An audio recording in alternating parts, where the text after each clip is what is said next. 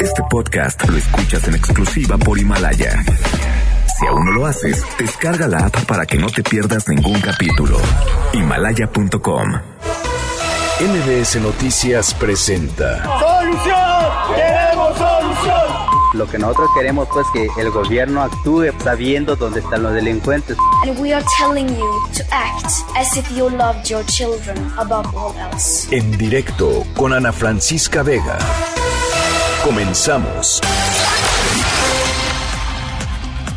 Las 5 de la tarde en punto, ¿cómo están? Me da muchísimo gusto que me acompañen. Estamos aquí en directo a través de MBS Noticias. Yo soy Ana Francisca Vega y hoy es martes 21 de abril de 2020. Gracias a toda la gente que nos está a través de la mejor en el 100.5 de FM de 5 a 7 de la tarde. Gracias por estar ahí siempre. Saludos también a toda la gente que nos escucha desde Reynosa, Tamaulipas, a través del 1390 de AM por Notigape. Nuestras redes sociales, ya saben, siempre, siempre abiertas para que podamos platicar. En Twitter me pueden encontrar como arroba Ana F. Vega, en Facebook estoy como Ana Francisca Vega Oficial, MBS Noticias en todas las plataformas de redes sociales, mbsnoticias.com, ahí estamos totalmente en vivo. Desde cualquier punto del planeta nos pueden sintonizar y a través de nuestro número de WhatsApp, eh, por supuesto, nos encanta escuchar de ustedes, nos encanta leer sus mensajitos todas las tardes, 5543 77 1025, va otra vez, 55 43 77 1025. Arrancamos. En directo. Pierda todas las partidas. Cuando duerma con la soledad. Cuando se me cierren las salidas. Y la noche no me deje en paz. Cuando siente el miedo del silencio.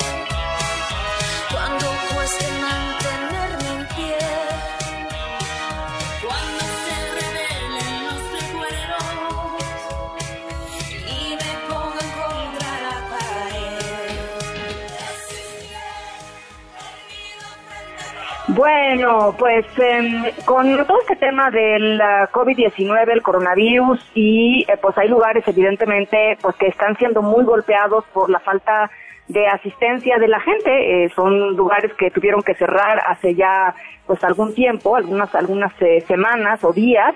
Y pues la ausencia de visitantes eh, que haya una un verdadero ¿cómo se dice? Pues una crisis en estos, en estos lugares. Uno de ellos es el Bioparque Estrella, que es una verdadera maravilla de lugar en donde hay eh, animales que uno puede ir a visitar, más de 2.000 animales, y la están pasando mal para poder alimentarlos, para poder proveer de todo lo que necesitan los, los animales en este, pues en esto, en, en estos días para platicar un poquito sobre esto, sobre, sobre lo que está pasando en Bioparque Estrella, está con nosotros su, su director, Alejandro Álvarez. ¿Cómo estás, Alejandro? Me da gusto saludarte. Hola Ana Francisca, buenas tardes a ¿Cómo ti estás? y, bueno, A ver, y a toda ¿cómo tu audi- audiencia. Platícanos, ¿cómo están?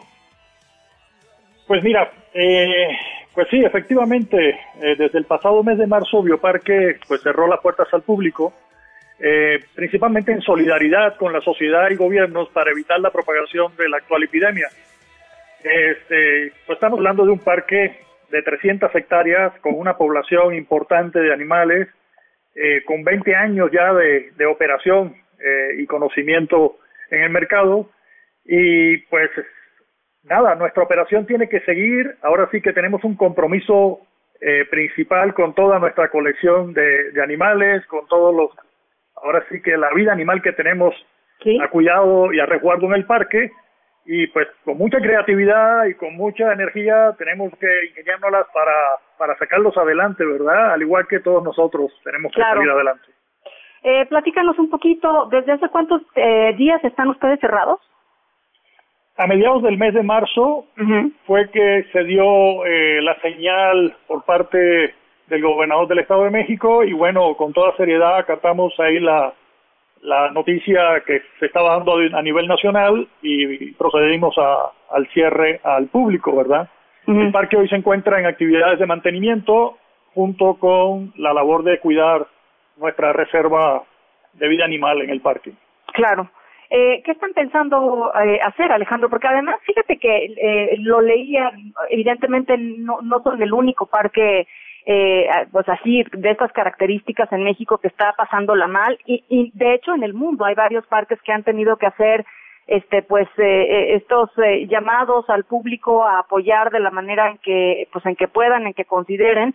Y pues eh, me llama la atención justo que también esté pasando en México. Qué es lo que están planeando hacer Alejandro Mira, la, Ana Francisca, muchas gracias. Ahí lo que estamos pensando, bueno, y implementamos a inicios del mes de abril, eh, promover boletos para el parque con una vigencia extendida hasta finales de año. Es decir, promover boletos para que nuestro público pueda comprarlo en línea y desde luego unos boletos con un descuento significativo. Estamos dando un 50% de descuento en la entrada, descuento que nunca habíamos otorgado y además le estamos agregando otros beneficios para, para agradecerle a la sociedad de alguna manera este esfuerzo que también están haciendo ellos de poder comprar un boleto para un lugar que aún está cerrado y que bueno, eh, la esperanza que todos tenemos es que cuando este asunto regrese a la normalidad, pues con mucho gusto los vamos a recibir en el parque, como hemos hecho estos 20 años, y seguramente tendremos la oportunidad de agradecerle incluso personalmente a todas estas personas que están haciendo un gran esfuerzo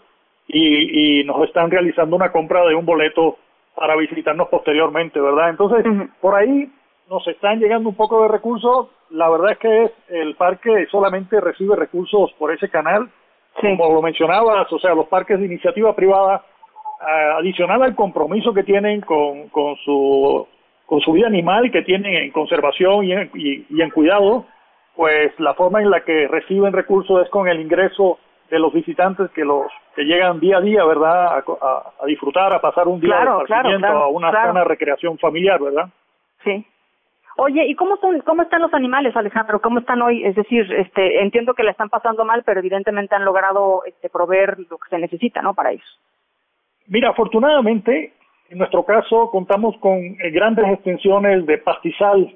Entonces, eh, quizás hablar del término de pasarla mal, pues a lo mejor no es el más correcto. eh, cuando me refiero al tema, por ejemplo, de la alimentación, nuestro parque, eh, los visitantes tienen la oportunidad de darles de comer a los animales en un recorrido que se llama Safari Serengeti, y, pero también durante, eh, en este mismo lugar, tenemos nosotros todo sistema de riego que permite que nuestra pradera crezca el pasto de manera natural y los animales también puedan pastar como lo hacen en, vida silvestre, o como lo hacen en, la naturaleza, ¿no? En libertad. Entonces, pues al final es un complemento de todos, es esa ayuda, desde luego la nutrición, hay ciertas vitaminas que hay que proporcionarle, hay para, para que se encuentren todavía en mejores condiciones. Claro. Eh, pero te pudiera decir que están felices por, en el sentido de que en este mes nos han nacido tres cebras. Ah, mira. Eh, por ahí nos, nos nació un guatusi, tuvimos también nacimientos de eh, mono araña y de papión sagrado. Entonces, pues yo creo que eso es un reflejo del cuidado y los trabajos que hace todo nuestro personal para eh, tener en buen estado a toda nuestra eh, vida animal del parque, ¿verdad? Pero, Pues pero lindo, desde, lindo, luego, sí hacen falta muchos más recursos para mantener el parque eh, y bueno, pues insisto, tendremos que continuar con mucha creatividad como esta opción que tienen los visitantes de entrar a nuestra página web de bioparquemexico.mx y conocer ahí qué es lo que estamos eh, realizando y, para recaudar fondos. Eh, oye, ¿y ya te- han tenido que o tendrán que, que, que recortar eh, personal o que quizá este, disminuir los salarios de, de algunos de los de los cuidadores? De los, o todavía no han llegado a ese punto, Alejandro. Mira, es, qué bueno que lo mencionas. Eh, en paralelo, la verdad es que hay un compromiso por todas las personas que están detrás de, de Bioparque Estrella para mantener su plantilla eh, intacta. Es decir, ahorita no hemos tenido, gracias a Dios, que eh, aplicar ningún recorte. Eh, se le está respetando todos los salarios. La verdad es que esto es un mensaje también para que, no solamente en el sentido de los parques, sino a, a todo nivel empresarial, pues cuidemos a nuestros colaboradores de la misma manera y seguramente cuando vaya nivelándose la situación de la epidemia a nivel nacional, pues seguramente vamos a salir mucho más rápido que estar ahorita pensando en recortar o estar disminuyendo salarios. Eso va a hacer que el regreso de la actividad económica en general pues sea más complicada, ¿verdad? Bueno, pues nos vemos este, en algún punto de aquí a diciembre, Alejandro, es una promesa. Ah, muchísimas gracias, Ana. Nos dará muchísimo gusto recibirlos. Eh, este, por supuesto, en redes sociales les dejamos todos los datos de Bioparque Estrella y también vamos a compartirles de algunos otros parques que también se han acercado a nosotros para, pues, para levantar la voz eh, eh, a favor de, pues, de estos animales, más de dos mil animales, en este caso de Bioparque Estrella. Y yo te agradezco mucho, Alejandro, por favor, eh, considera los, los ah, micrófonos abiertos, por supuesto, aquí para lo que, lo que necesiten. Te agradezco mucho. Muchas gracias a ti, Ana Francisca, y desde luego a MBS de Noticias también. Buenas tardes. Te mando un abrazo. Alejandro Álvarez, director de Bioparque Estrella. Eh, en redes sociales, por supuesto, les dejamos todos, todos los detalles.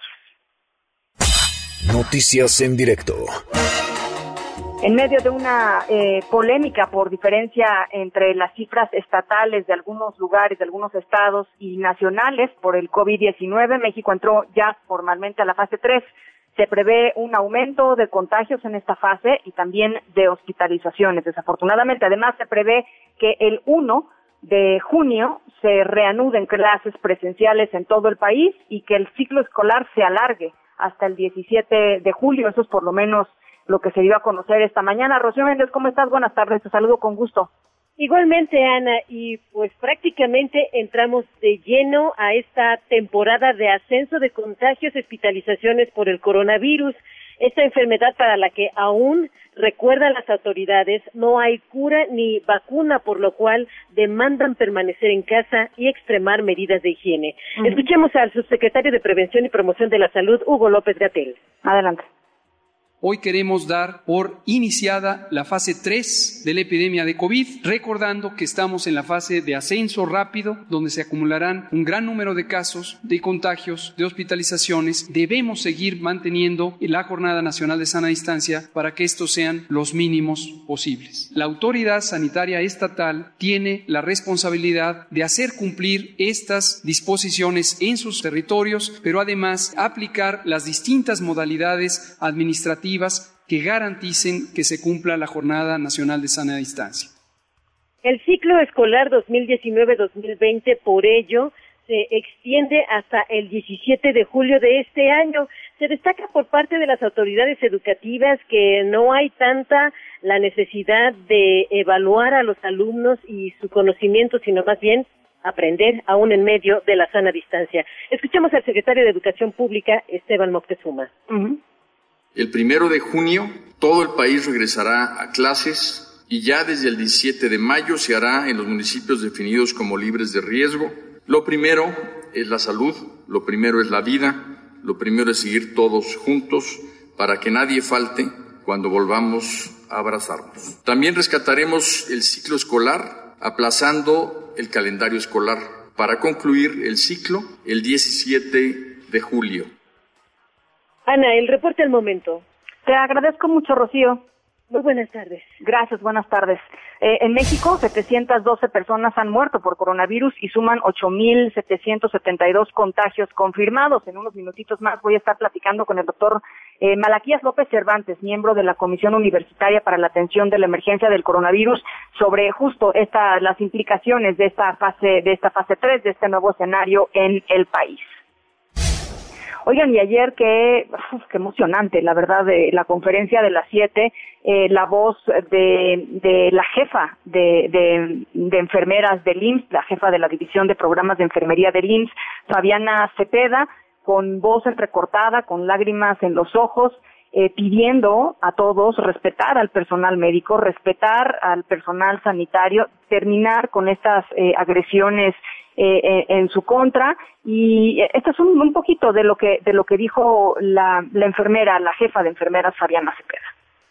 En este caso duele, duele hablar de esto, duele hablar de lo que le pasa a tu gente, duele hablar de los trabajadores de la salud, que también somos personas, que también tenemos familia y que hoy estamos dejando muchas cosas Estamos dejando nuestras casas, nuestra familia.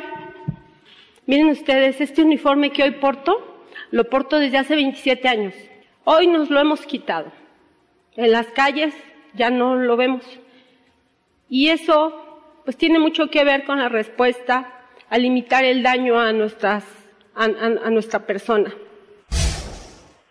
Bueno, es parte de lo que dijo la jefa Fabiana. Eh, personal médico del Hospital Tacuba del Iste se manifestó por la falta de equipo para atender a pacientes con COVID-19. Piden que la atención de, de enfermos por coronavirus se considere como riesgo de trabajo. Escuchamos a Manuel, un enfermero del hospital. No contamos con los insumos necesarios, con el equipo de protección personal adecuado para poder entrar a las áreas COVID-19. Nos hacen falta cubrebocas de buena calidad, ya que los cubrebocas que nos dan no cumplen con los requerimientos necesarios con la normatividad. Casi 300 empresas transnacionales expresan su preocupación al presidente Andrés Manuel López Obrador por las medidas federales y algunas medidas estatales que resultaron en el cierre de instalaciones esenciales de sus compañías. Y Tlali Sainz, platícanos de qué se trata, ¿cómo estás? Me da gusto saludarte. Hola Ana Francisca, muy buenas tardes a ti, buenas tardes también a nuestros amigos del auditorio. Sí, es un grupo de más de 280 empresas transnacionales líderes en distintas ramas productivas con instalaciones a lo largo de toda la República Mexicana, entregarán hoy una carta al presidente Andrés Manuel López Obrador en la que reconocen las medidas críticas que están tomando en nuestro país para frenar la propagación del COVID-19. Sin embargo, los empresarios mostraron en este documento su profunda preocupación por los decretos de emergencia emitidos por la Secretaría de Salud de México y también por los gobiernos estatales han resultado en el cierre forzado de las instalaciones esenciales de sus compañías, así como las de sus proveedores, poniendo en peligro su capacidad de entrega de suministros críticos y elementos esenciales diariamente a los ciudadanos tanto de México como de América del Norte. Y bueno, por ello y con el objetivo de seguir cumpliendo las indicaciones de las autoridades, pero evitando también un mayor daño económico, instan al gobierno de México a reconocer y corresponder con el propósito de determinar si un fabricante es designado como esencial y crítico, esto con base en la guía emitida por la Agencia de Seguridad Cibernética e Infraestructura CISA del Departamento de Seguridad Nacional de los Estados Unidos. Y bueno, al hacerlo, señalan los empresarios transnacionales, México ayudará a garantizar que los fabricantes de productos y componentes esenciales puedan continuar sus operaciones en nuestro país y pues las interrupciones en la cadena de suministro de fabricación de América del Norte se, minimi, se minimice en este momento crítico. Sí. En esta carta al presidente de la República en poder de MBS Noticias, las empresas firmantes dicen estar listas para trabajar con el gobierno mexicano mientras responden colectivamente a la pandemia del COVID-19 y bueno, finalmente las empresas firmantes aseguran que la salud y seguridad de sus empleados y comunidades en México es su máxima prioridad y están implementando todos los procedimientos y procesos de mejores prácticas posibles, incluido el distanciamiento físico apropiado uh -huh. por protección personal. Ana Francisca es mi reporte al auditorio.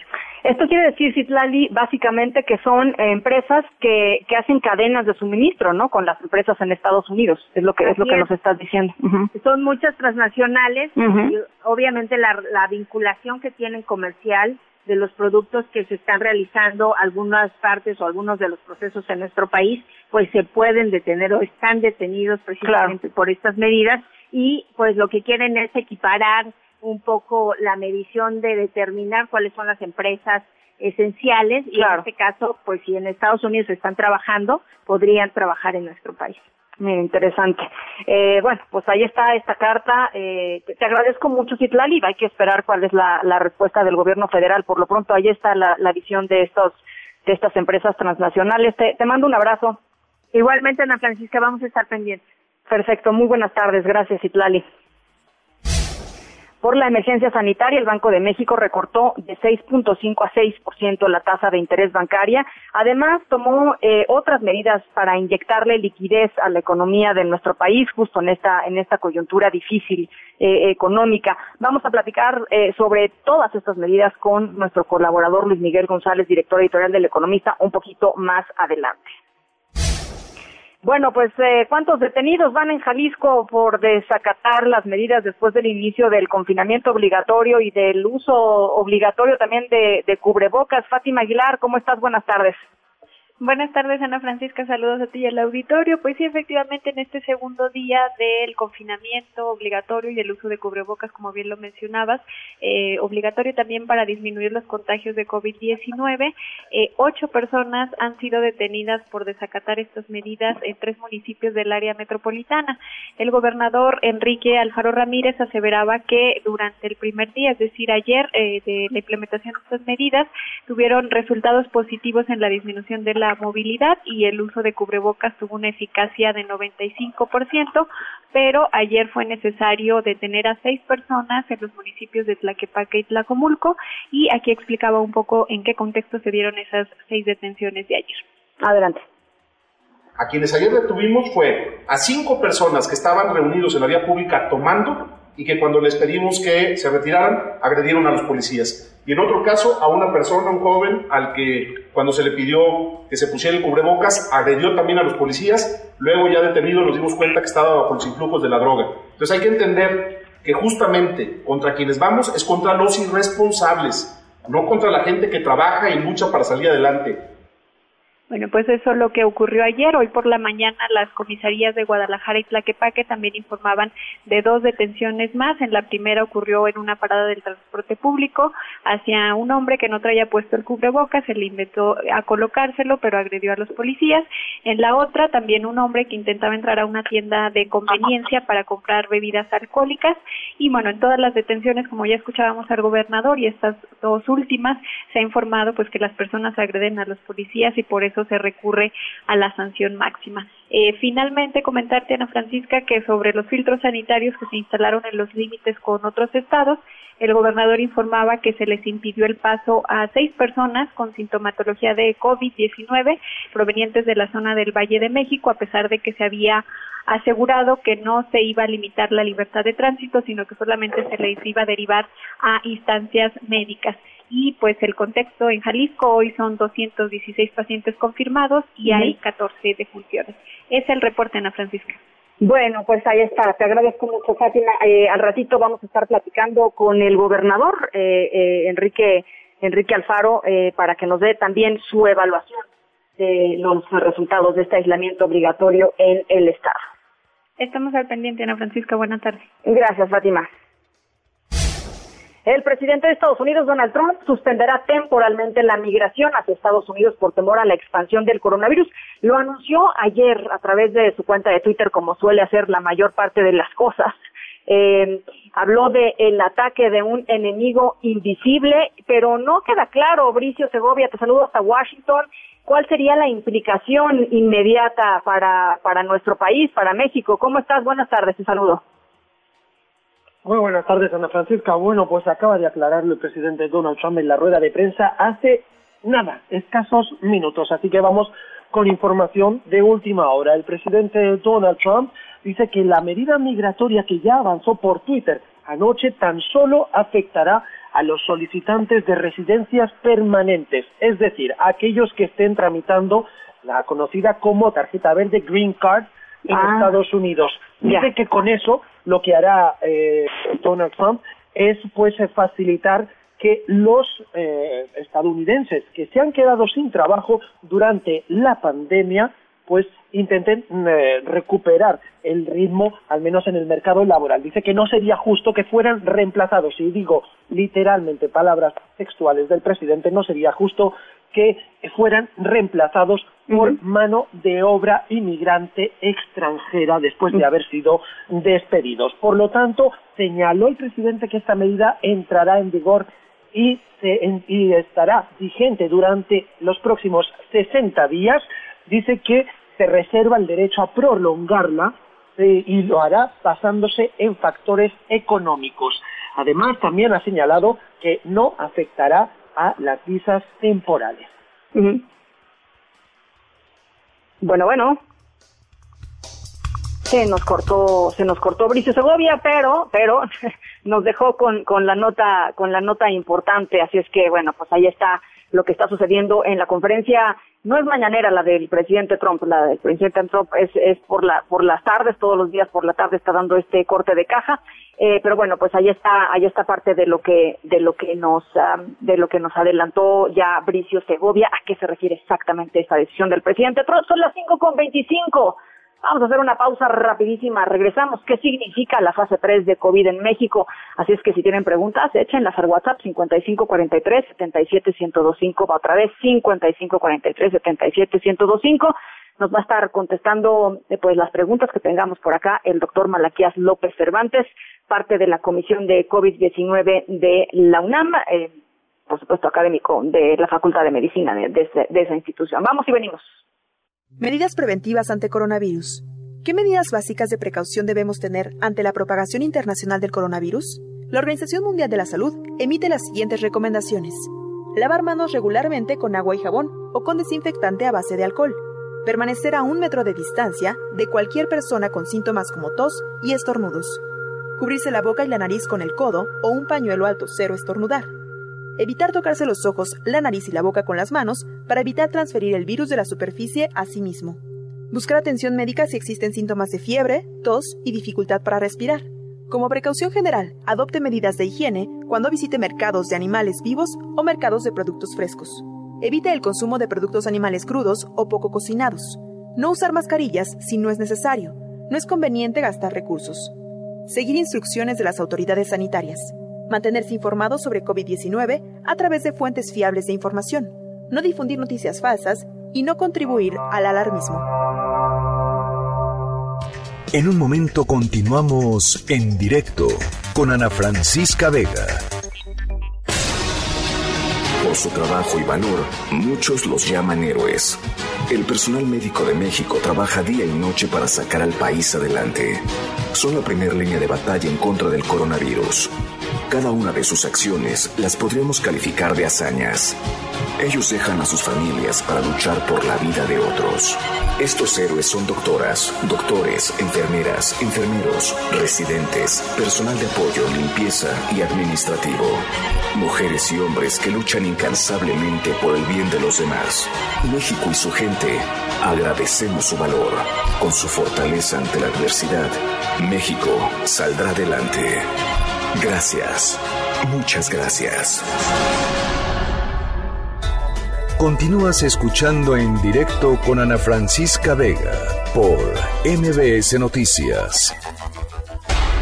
Hoy queremos dar por iniciada la fase 3, la fase 3 de la epidemia de COVID, recordando que estamos en la fase de ascenso rápido, donde se acumularán un gran número de casos, de contagios, de hospitalizaciones pero que debemos seguir manteniendo la Jornada Nacional de Sana Distancia para que estos sean los mínimos posibles. Esto lo hemos dicho varias veces, desde antes del primer caso en México. El propósito de la mitigación no es la extinción de la epidemia, es la mitigación, como el nombre indica, mitigar quiere decir reducir, mermar, atenuar, empequeñecer, no es extinguir la epidemia. Si pretendiéramos hacer medidas de control absoluto, tendríamos que mantener al país completamente congelado, lo cual evidentemente llevaría al colapso de la sociedad aquí o en cualquier parte del mundo, o tendríamos que mantener las medidas de restricción hasta el 2022. No tiene sentido, ¿verdad?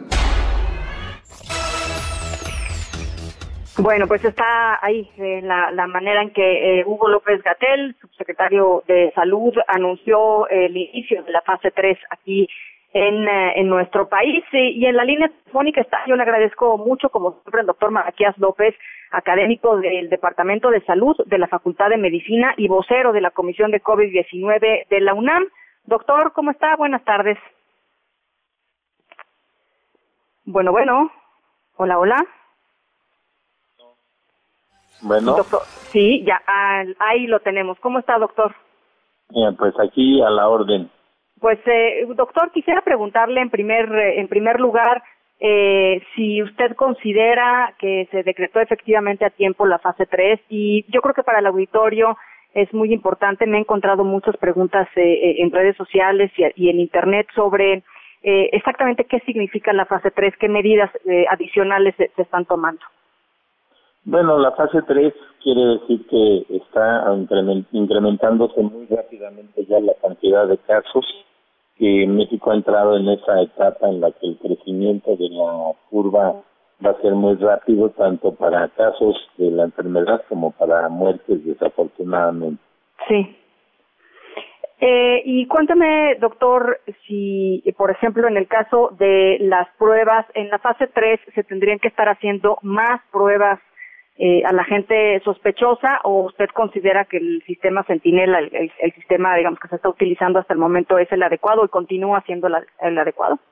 Bueno, pues más que opinar acerca de que es y si continúa siendo el adecuado, pues esa es la decisión. Ajá. Y ¿Usted lo que considera? representa, pues es que no se van a estar haciendo pruebas en cantidades eh, demasiado grandes, excepto porque se presenten muchos casos graves. Ujú. O sea, la, la definición de casos se enfoca Claro. a los casos graves. Claro, claro. Eh, ¿Debió haber decretado antes la fase 3 el gobierno? Pues yo creo que no es, no, no eso ya no es relevante. Eh, desde hace varios días que habíamos llegado a más de mil casos y bueno, ya se estaba viendo desde hace un par de semanas cómo la curva estaba aumentando muy rápido, pero bueno, pues decidieron que ya era suficiente el aumento y que era el momento para decretar esta nueva etapa de la enfermedad, que a lo que nos obliga pues es a enfatizar mucho más las medidas de distanciamiento para tratar de contener este aumento de casos. Sí, ahora lo que lo que podemos ver en algunos lugares es que la Ciudad de México incluida es que eh, pues la gente eh, no necesariamente está eh, haciendo el, el- mensaje de, de quedarse en casa no necesariamente está teniendo eco en, en, en grandes sectores de la de la población. Eh, ¿Cómo digamos cuál es su opinión al respecto? ¿Qué, qué, qué, qué se tendría que estar haciendo? eh, desde desde las autoridades o, o co- desde la sociedad civil no sé este a mí me parece que que, que no realmente hay hay varios sectores en donde no simplemente no está permeando ese mensaje. Bueno, creo que coincido con esa opinión que hay segmentos de la sociedad que no han hecho el caso suficiente, que no han tomado la decisión de aceptar las recomendaciones de permanecer en su casa, de alejarse de los contactos eh, con las demás personas que los puedan contagiar y esperemos que ahora sí eh, lo hagan, que ahora sí acepten esta recomendación por el bien de toda la sociedad, porque pues ahora sí podemos pensar que cada que salgamos de la casa o alguien salga de su casa va a poder contagiarse con cualquier persona. Ya no ya no es posible distinguir eh, muy fácilmente a quiénes son los contagiosos. Ujú. Oiga, eh, eh, hemos visto, en un ratito más vamos a estar platicando incluso con el gobernador de Jalisco, pero también ayer platicamos con, con el secretario de gobierno de Michoacán, que están implementando medidas pues mucho más duras, bueno, el norte ni se diga, ¿no? Nuevo León, eh, Tamaulipas, Coahuila, eh, eh, medidas mucho más duras, mucho más, eh, sí, eh, pues mucho más firmes, digamos. Por ejemplo, poner controles sanitarios en las carreteras para la entrada y la salida de las personas que quieran entrar o salir del estado. Todo eso sirve, eh, doctor, y, y me refiero a si sirve no en el corto plazo, sino en el poquito en el mediano plazo, finalmente porque, pues por cuánto tiempo van a poder estar haciendo controles de ese tipo, ¿no? Bueno, pues eh, no sabemos a ciencia cierta cuánto va a servir, tanto de inmediato como a largo plazo. Sí. Hay lugares, hay experiencias como fue la de China, donde la contención de la población sí tuvo claramente un impacto muy importante. Si lo pensamos, este, en este momento veríamos que comparado con el total de la población de China, pues la cantidad de casos que tuvieron es infinitamente pequeña, sobre todo viendo lo que ha pasado en lugares como los Estados Unidos Occidentales y España. Entonces creo que sí es importante eh, hacer caso de las medidas de contención, tratar de lograr que la gente no este, no, no pase por alto estas recomendaciones. Claro. Además, eh, doctor, sobre todo sabiendo que el 80% de las personas pues van a ser o asintomáticas o con síntomas muy leves, ¿no? Entonces igual y ni siquiera lo detectan como como COVID-19 y dicen, bueno, pues tengo un poco de estornudos, pero pues salgo a la calle y no pasa nada y en realidad este pues pueden estar literalmente este siendo una fuente de contagio, ¿no? Eso es muy importante que la gente lo, lo sepa y lo entienda tal cual. Efectivamente, Ana Francisca, de hecho la gente puede ni siquiera darse cuenta pueden ni siquiera tener este, los estornudos o la fiebre, simple y sencillamente estar como siempre y tener la infección y andar diseminando el virus al momento de hablar, al momento de estornudar, como ya dijo. Y bueno, pues creo que ahora ya todos los demás debemos de ser muy mucho más precavidos si queremos mantenernos sin la infección. Ojalá que se acelere más todavía, ojalá que ya lleguemos al momento en el que hay disponibilidad de vacunas y que podemos empezar a mirar esto de otra forma, pero por el momento, pues la precaución es crucial para toda la gente. Sí. Oiga, eh, una de nuestras radioescucha eh, nos pregunta eh, si una persona epiléptica, si una persona tiene, epilet, eh, tiene sí, es epiléptica, eh, si existen otras maneras en que puede afectarle eh, un contagio de COVID-19. ¿Cómo? Perdón. Eh, una, una de nuestras radioescuchas nos está preguntando, doctor, aquí a través de nuestro WhatsApp, si una persona eh, es epiléptica eh, y se contagia de COVID-19, si tiene pues una predisposición a que su caso se, se agrave más o no. Bueno, no, no, no sabría contestar esa pregunta, pero yo no he visto ninguna mención hacia otras enfermedades que predispongan a tener casos más severos excepto la hipertensión, la diabetes, la obesidad y la enfermedad pulmonar, el tabaquismo y, la insuficiencia respiratoria. Bueno, la, la, la, inmunodeficiencia, pero la epilepsia no es ninguna de esas. Entonces yo pensaría que no, que no hay razón para tener un caso más grave. Bueno, pues ahí está. Eh, doctor, yo le agradezco siempre eh, que, que, nos, uh, que nos regale estos minutitos y, y ojalá podamos entrar en comunicación un poco más adelante. Bueno, pues ojalá que sí. Eh, yo estoy muy dispuesto y cuando ustedes quieran podemos platicar. Gracias por la invitación. Le mando un abrazo, doctor Malaquías López, eh, académico de la Facultad de Medicina, es vocero de la Comisión de COVID-19 de la UNAM. En directo.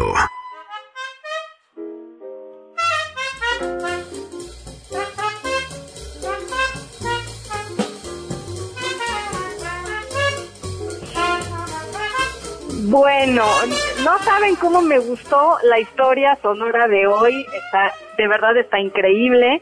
Eh, tiene que ver con una persona del estado de Indiana, en Estados Unidos, eh, que, bueno, pues, eh, pues le robaron fama de la manera menos esperada eh, y, lo divertido es que la historia nos demuestra que a pesar de los kilómetros que nos separan con, con ese estado, la verdad no somos tan diferentes. Eh, estamos escuchando Indiana del gran, gran, gran, gran Louis Armstrong. Eh, está muy divertida nuestra historia sonora de hoy eh, y, tiene que ver con esto que estamos haciendo muchos eh, y, por lo cual a veces las transmisiones pues no están total, no están totalmente controladas, no todo es perfecto porque pues muchos estamos en casa trabajando eh, y pues no es lo mismo, ¿no? Trabajar en casa. ¿Se acuerdan de, del video este donde salía un analista de Corea y de pronto se le colaron sus hijos atrás? Bueno, pues nuestra historia sonora de hoy va, va por ahí. Está divertidísima. Al ratito les, les voy platicando. Por lo pronto los dejo con el gran Louis Armstrong, Indiana.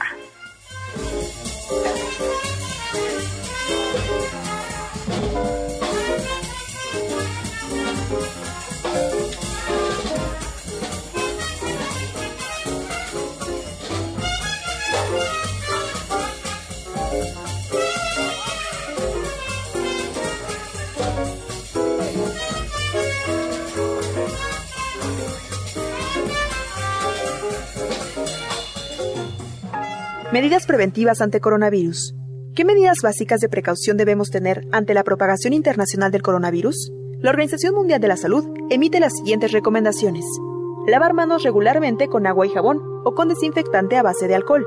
Permanecer a un metro de distancia de cualquier persona con síntomas como tos y estornudos. Cubrirse la boca y la nariz con el codo o un pañuelo alto cero estornudar. Evitar tocarse los ojos, la nariz y la boca con las manos para evitar transferir el virus de la superficie a sí mismo. Buscar atención médica si existen síntomas de fiebre, tos y dificultad para respirar. Como precaución general, adopte medidas de higiene cuando visite mercados de animales vivos o mercados de productos frescos. Evite el consumo de productos animales crudos o poco cocinados. No usar mascarillas si no es necesario. No es conveniente gastar recursos. Seguir instrucciones de las autoridades sanitarias. Mantenerse informado sobre COVID-19 a través de fuentes fiables de información. No difundir noticias falsas y no contribuir al alarmismo. En un momento continuamos en directo con Ana Francisca Vega. Continúas escuchando en directo con Ana Francisca Vega por MBS Noticias. Es falso que esta ley contemple algo relacionado a coronavirus. No, no habla de enfermos, de adultos mayores. ¿Dónde? Díganme dónde. Lo que habla es de abrirle la reja a personas que vendieron droga y que robaron. No, señores, por supuesto que no. Bueno, pues esta es eh, parte de las reacciones. Ayer en el Senado de la República es el senador eh, Damián Cepeda eh, del PAN, en donde pues estaba reclamándole al grupo parlamentario de Morena que se haya discutido la ley de amnistía en este contexto de COVID-19 así lo planteó Morena, digamos, como una, como parte de pues una serie de políticas que se tendrían que implementar para eh, reducir el hacinamiento en eh, cárceles y reducir sobre todo pues la, la que la posibilidad digamos de, contagio de personas vulnerables la reacción fue pues eh, así como ustedes la oyeron desde la bancada del PAN eh, y en la línea telefónica para platicar un poquito sobre esto y para pues quitarnos no de, de ideologías y un poco de de preferencias partidistas y entender bien a bien qué se aprobó y por qué se aprobó. Está con nosotros en la línea Daniela Maltica, fundadora de Justicia Transicional en México y directora en Jusred. Daniela, me da gusto saludarte otra vez. ¿Cómo estás? Buenas tardes. Ana Francisca, muy bien. Muchas gracias por el espacio. Buenas tardes. A ver, primero que nada, este, ¿qué, qué, de cierto tiene lo que dice el senador eh, Damián Cepeda en este, en este audio que escuchábamos al inicio? Pues mira, creo que digo, una ley de amnistía siempre se presta para muchas malas interpretaciones, ¿no? Eh, definitivamente hay un poco de razón en el sentido de que al ser únicamente del ámbito federal, pues no va a ser una herramienta que nos sirva realmente para despresurizar eh, todas las presiones ¿no? Eh, eh, de, del país y poder realmente dar una solución o que esta sea una política efectiva para prevenir contagios del COVID al interior de las prisiones. Sí. ¿No? En este caso, el, el Ejecutivo Federal y los ejecutivos locales están quedando muy, muy cortos.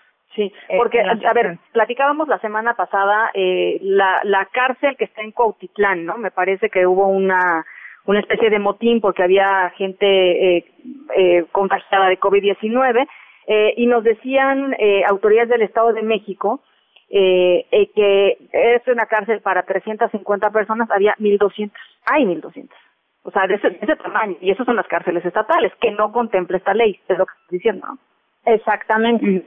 Ninguna de las cárceles, toda esta ley es para delitos únicamente del fuero federal. Entonces, sí es un hecho que todas las prisiones que la, y, y, las que mayor sufren de hacinamiento, que son las locales, están fuera. De hecho, uno de los, de los transitorios de esta ley eh, pide o, ordena a la Secretaría de Gobernación hacer las gestiones necesarias para que se promueva en cada una de las legislaturas locales una ley de amnistía similar a esta. Pues, pero ¿cuándo? Ajá. exactamente, esa es como una de las grandes eh, fallas y limitaciones de la ley, ¿no? El, el iniciar una campaña este local para que para que puedan pasar una ley de esta envergadura ahorita en la emergencia en la que estamos, pues la verdad lo veo un poco inviable. Claro. Eh, pero bueno, esa es como la primera primera limitación. Eh, lo que no tienen razón es, la cuestión de los de los delitos, ¿no? Este tienen muy muy acotados los delitos por los cuales se podría liberar a personas. Este es aborto, eh, por el delito de aborto, que sería las mujeres que se deciden interrumpir su, su embarazo, eh, todas las personas involucradas eh, en este, o que auxilien a la mujer a, a realizar este aborto, ¿no? Esto involucra a las y los médicos, parteras, enfermeros, eh, o incluso hasta familiares, ¿no? Que llegasen a, a y, que Em, están, y que están en la cárcel hoy, en una cárcel federal. O, en, que o estuvieran en la cárcel hoy este federal exactamente. Que esto también es una como de las críticas no eh, realmente es un delito que no se persigue a nivel federal. Entonces otra vez la mayoría de las mujeres que han sido procesadas por aborto están en las cárceles federales no Eh, hasta donde tengo entendido hay cero mujeres procesadas por el delito de aborto a nivel federal Todos están en los estados, digamos, en las cárceles estatales. Exactamente. Eh, sobre este delito, pues también lo que queda pendiente es si realmente a- al, al Ejecutivo Federal le interesan los derechos de las mujeres y la libre interrupción del embarazo, pues el aborto, diré, el, el, amnistía por aborto no es realmente la vía, ¿no? Lo que hay que hacer es despenalizar la libre Claro. interrupción del embarazo. Claro, claro. Em, Eh, Entonces, tú dirías, mm, eh, digamos, la reacción del PAN es una sobrereacción, eh, porque finalmente, pues una muy buena parte de las personas que tendrían que hoy no estar en la cárcel eh, por muchos motivos, en este caso la coyuntura sanitaria, pues ni siquiera les va a tocar este, esta ley de amnistía, ¿no? Exactamente, o sea, para mí es una total sobrereacción. Y la segunda es que los delitos, los otros delitos, que es, este, por ejemplo, delitos por transporte, producción, posesión de estupefacientes, hay una causal, ¿no? Que es que estas, que estos delitos hayan sido eh, eh, cometidos por condiciones de pobreza, que hayan sido obligados y que atienden un poco al contexto de la guerra contra eh, el narcotráfico, ¿no? Cuando tú vas y empiezas a hablar en, en contextos em, rurales donde acontecen este tipo de delitos, pues muchas de las personas no tenían ninguna otra opción de uno de tener un ingreso o incluso habían sido amenazados para llevar a cabo estas acciones. ¿no? Y Entonces, ellos- eso es lo que a- busca un poco esta ley. Son son son personas que no no son criminales de alto impacto, no son Sí. la cadena de hasta abajo, por así decirlo. Y estas personas eh, estarían saliendo, eh, eh, digamos, libres eh, así tal cual, digamos, o, o, o hay un seguimiento de estos casos, o, sea, o cómo, cómo funcionaría esto. Esto es lo que también, eh, con alguna razón, se ha criticado un poco de, de tratar de pasar esta ley como una medida por parte del Ejecutivo para, eh, para mitigar la el contagio del COVID, ¿no? Se tiene que crear una comisión la, para la cual tienen em, tienen aproximadamente 60 días para instalarla, son dos meses, y después esta comisión va a revisar caso por caso. Y para esta revisión cuentan con cuatro meses. Entonces, realmente estamos viendo un procedimiento bastante largo, ¿no? Yo no sé si en, en la Secretaría de Gobernación ya estén listos con esta comisión eh, y ya estén listos para empezar a revisar todos estos casos, ¿no? Porque no queda claro quién va a estar conformando esta comisión. Lo más lógico es que fuera alguien de la Fiscalía, alguien del, del Consejo de la Judicatura, porque ellos tienen que designar jueces, además que serán los que tengan la última palabra para, para liberarlos. Este, pues, la Entonces, pues, Secretaría digamos, de Gobernación. Eh, Entonces, digamos que, que si- sin tanta estridencia, quizá en el fondo, pues sí, lo que están diciendo los panistas es, eh, eh, pues no, la coyuntura sanitaria literalmente fue utilizada para pasar algo que querían pasar de todas maneras. Que esté bien, eso es otra cosa, ¿no? Este, y que a ellos les parezca mal, es otra cosa. Pero, pero quizá eh, el punto aquí es que se utilizó la, la coyuntura de la, de la emergencia sanitaria para, pues, para plantear el tema y para ponerlo sobre el, sobre el, sobre el deba- sobre la mesa de debate, ¿no? Pues sí tienen un punto, o sea, sí tienen algo de razón, como dices, em, para mí es si esta ley y estos procedimientos logran acelerarlos y empiezan a liberar a personas para evitar contagios, pues que mejor, ¿no? Independientemente También, de claro. eso, evidentemente hay gente eh, que no debería estar ahí, que esta ley los va a beneficiar, ¿no? Sigue siendo un gran esfuerzo por parte de, de sociedad civil, pero pues sí, no es, no es la herramienta más adecuada para responder a la contingencia. Sí. Eh, entonces, eh, es suficiente por el, por el momento y se aplaude porque se aplaude la ley de, de amnistía, sin embargo, pues sí quedan uno- una, una serie de cabos sueltos que claramente no van a resolver el problema que plantearon como, como origen y como razón hoy, que es el COVID-19, porque en cuatro meses, pues francamente, pues no sé qué vaya, qué vaya a ganar este, la gente que está encarcelada, ¿no? Exactamente, pues esperaríamos ya estar fuera de la de la curva epidemiológica, o sea, de la curva de contagios, ¿no? Ya esperaríamos, si todo Mm. sale bien y cumplimos con las medidas sanitarias, pues precisamente ya estar saliendo de, si no es que ya re- totalmente reintegrados a nuestras actividades y este y pues sí, es, es un proceso que, que va a tardar. Esto es lo que lo que nos toca ahora desde desde sociedad civil, empujar porque este proceso se implemente de manera adecuada, claro. se haga de manera acelerada y este y eh, pues también hay un tema de, del proceso de reinserción que tiene que ver Segov, porque estas personas evidentemente necesitan un problema de reinserción a la, a la, a la sociedad, todos sus sus todos sus pilares, todos, muchas veces todo su, su estructura social pues se ve perjudicada al momento que ingresan a prisión, ¿no? Entonces hay que volverles a dar herramientas para que puedan eh, eh, reincorporarse a la sociedad, ¿no? Claro. Esto lo tiene que coordinar eh, la Secretaría de Gobernación. Y hay otro transitorio que habla de un proceso de revisión de todas las solicitudes, eh, cuántas, cuántas amnistías sí se dieron, cuántas se negaron y por qué, en 180 días ante el, el Congreso, ¿no? Entonces, pues también habrá que ir revisando la efectividad de esa medida. Bueno, pues ahí está eh, muy interesante eh, el análisis, Daniela, y vamos a irlo, vamos a ir acompañando el tema, porque evidentemente esto no es una cosa de que ya pasó y ya estuvo, este, claramente hay hay muchos pendientes y hay y hay puertas que, que abre la, la propia la propia ley, así es que si nos permite vamos a estar molestando más adelantito con este tema. Claro que sí, con muchísimo gusto y pues muchas gracias por el espacio otra vez. Gracias, Daniela, cuídate mucho. Igualmente, que estés muy bien. Gracias, Hasta luego. igualmente. Daniela Malpica, fundadora de Justicia Transicional en México y directora en JustRed. Eh, nos vamos a la pausa a las 5 de la tarde con 53 minutos. Regresamos con más.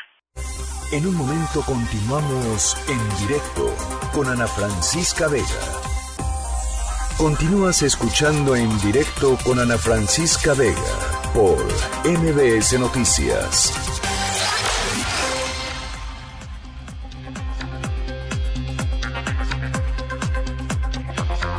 Las 5 de la tarde con 57 minutos. Seguimos aquí en directo a través de MBS Noticias. Y en la línea telefónica está Adrián López, director general del Noroeste. ¿Cómo estás, Adrián? Me da muchísimo gusto saludarte.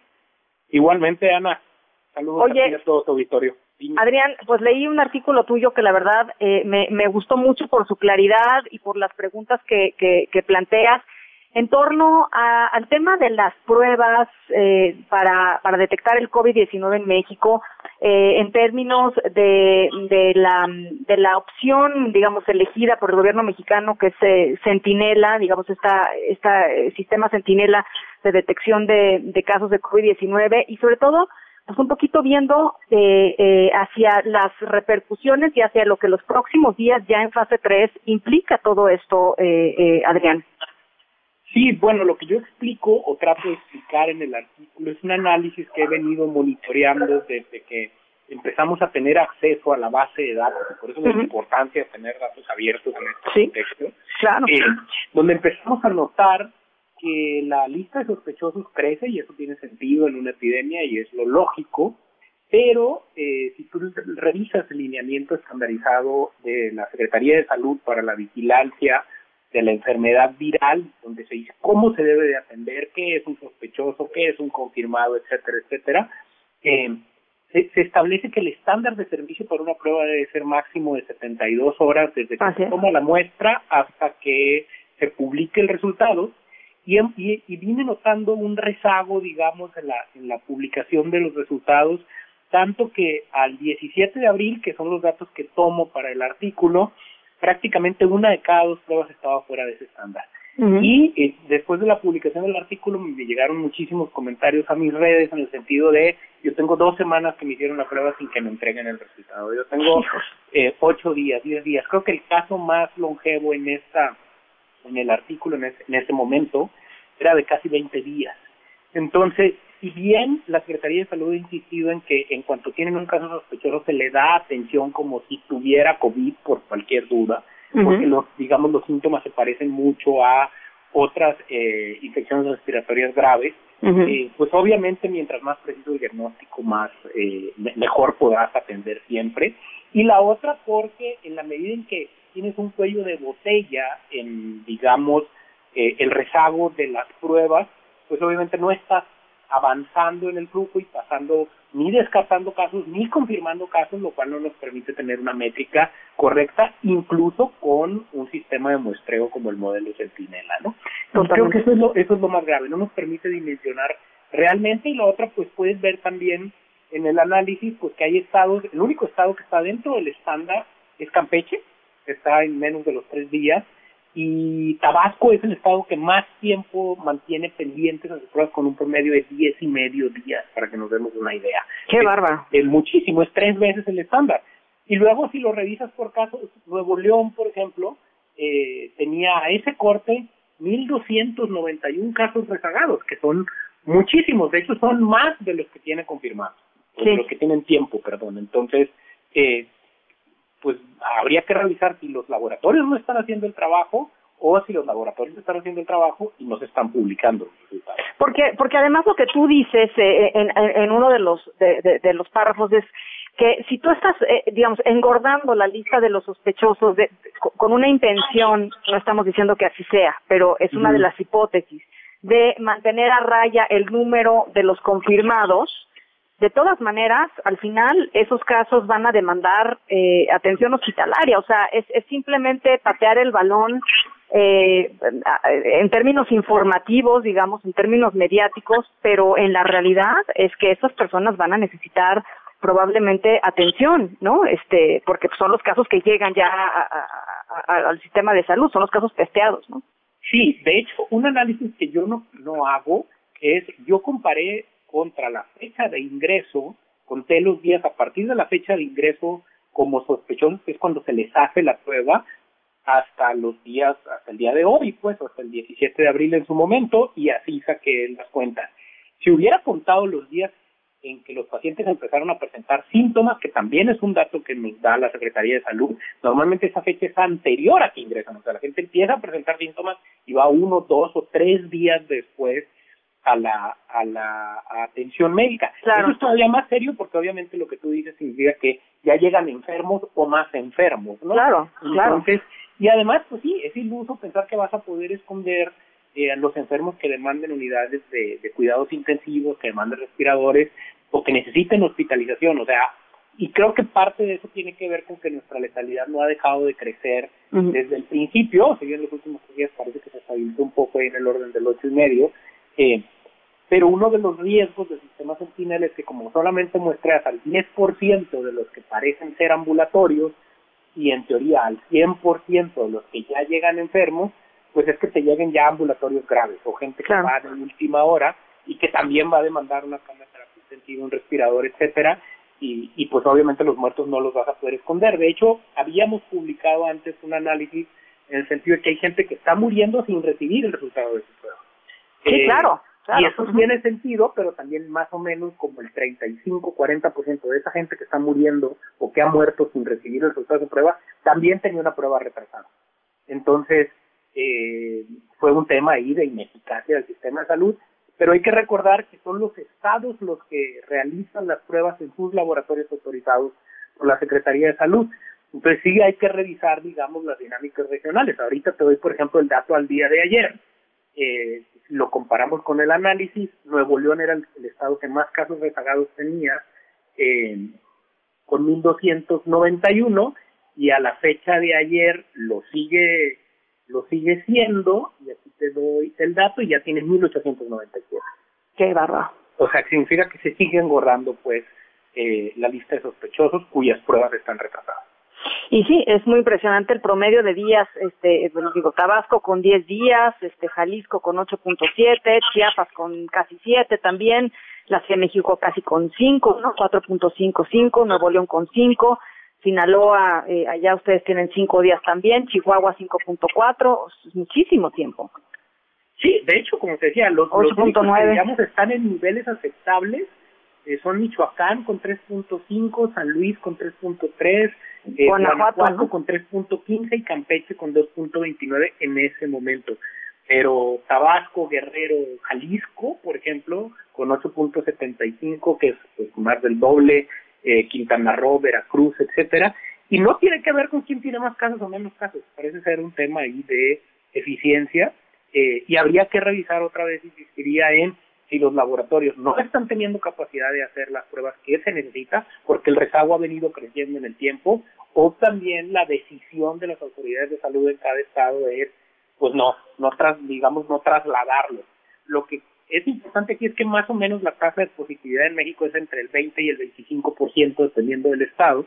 Significa que el 25% de esos eh, casos, que para el día de ayer eran 6.800 casos retrasados, pues podrían ser eh, confirmados de coronavirus. O sea, en esa, en esa métrica estamos hablando de 1.300, 1.400 casos que pues, son positivos eh, en términos de probabilidades y que, y que pues no están confirmados. Bueno, pues eh, eh interesantísimo eh, este este análisis que por supuesto les compartimos ahorita a través de nuestras redes sociales y yo te agradezco como siempre Adrián muchísimo estos minutitos. No, hombre, al contrario, y creo que todo lo que nos ayude a transparentar la mayor cantidad de datos sobre la epidemia y a comprender mejor un poco qué está pasando bajo la premisa de que lo que queremos es todo salir lo mejor posible de esto, creo que es importante. Muchísimas gracias, Adrián López, director general del Noroeste. Gracias, Adrián. Un abrazo. Hasta luego, Ana. Gracias. Abrazo. Cuídense. Cuídate mucho. Eh, a otras cosas. En directo.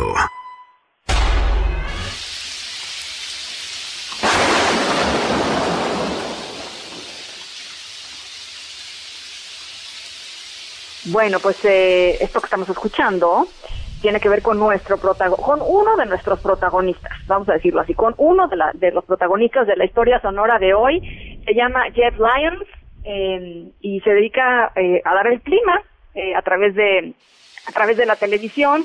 Eh, y, y, en este tema de, del confinamiento, pues un día le pasó algo al aire eh, con, con una nuestra segunda protagonista de la historia sonora, una invitada inesperada eh, y pues ya, superestrella, ¿eh? Este, al ratito les platico quién, quién, qué pasó, este, quién era y, y, y, dónde pueden ir a formarse para pedirles una autógrafo, porque que, sí, sí, sí, sí, la verdad, este, pues ya, estamos hablando de ellos, imagínense, y son de Indiana, eh, Jeff Lyons. Eh, nos vamos a la pausa a las seis con siete, regresamos con más.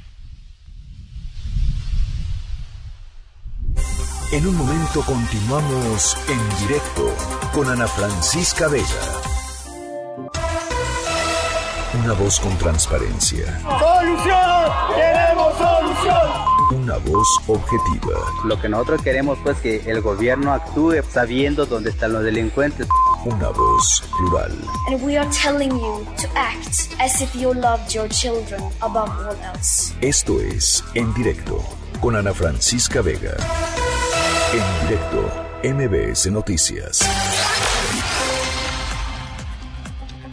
Son las 6 de la tarde con 11 minutos. Gracias por seguir aquí con nosotros en directo a través de MBS Noticias, contigo en casa. Yo soy Ana Francisca Vega y hoy es martes 21 de abril del 2020. Nuestro WhatsApp 5543 77 1025 a ver si en un ratito más puedo leer algunas de las llamadas que nos han llegado hoy. Muchísimas gracias por escribir. Por cierto, las leemos todas, no siempre tenemos chance de leerlas al aire, pero gracias, gracias por, por escribirnos.